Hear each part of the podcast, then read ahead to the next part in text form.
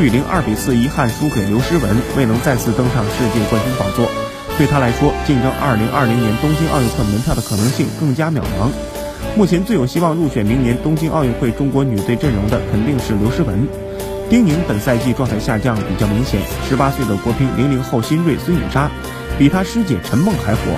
国乒在九月的亚锦赛上重点锻炼她，她也不负众望拿到了女单冠军。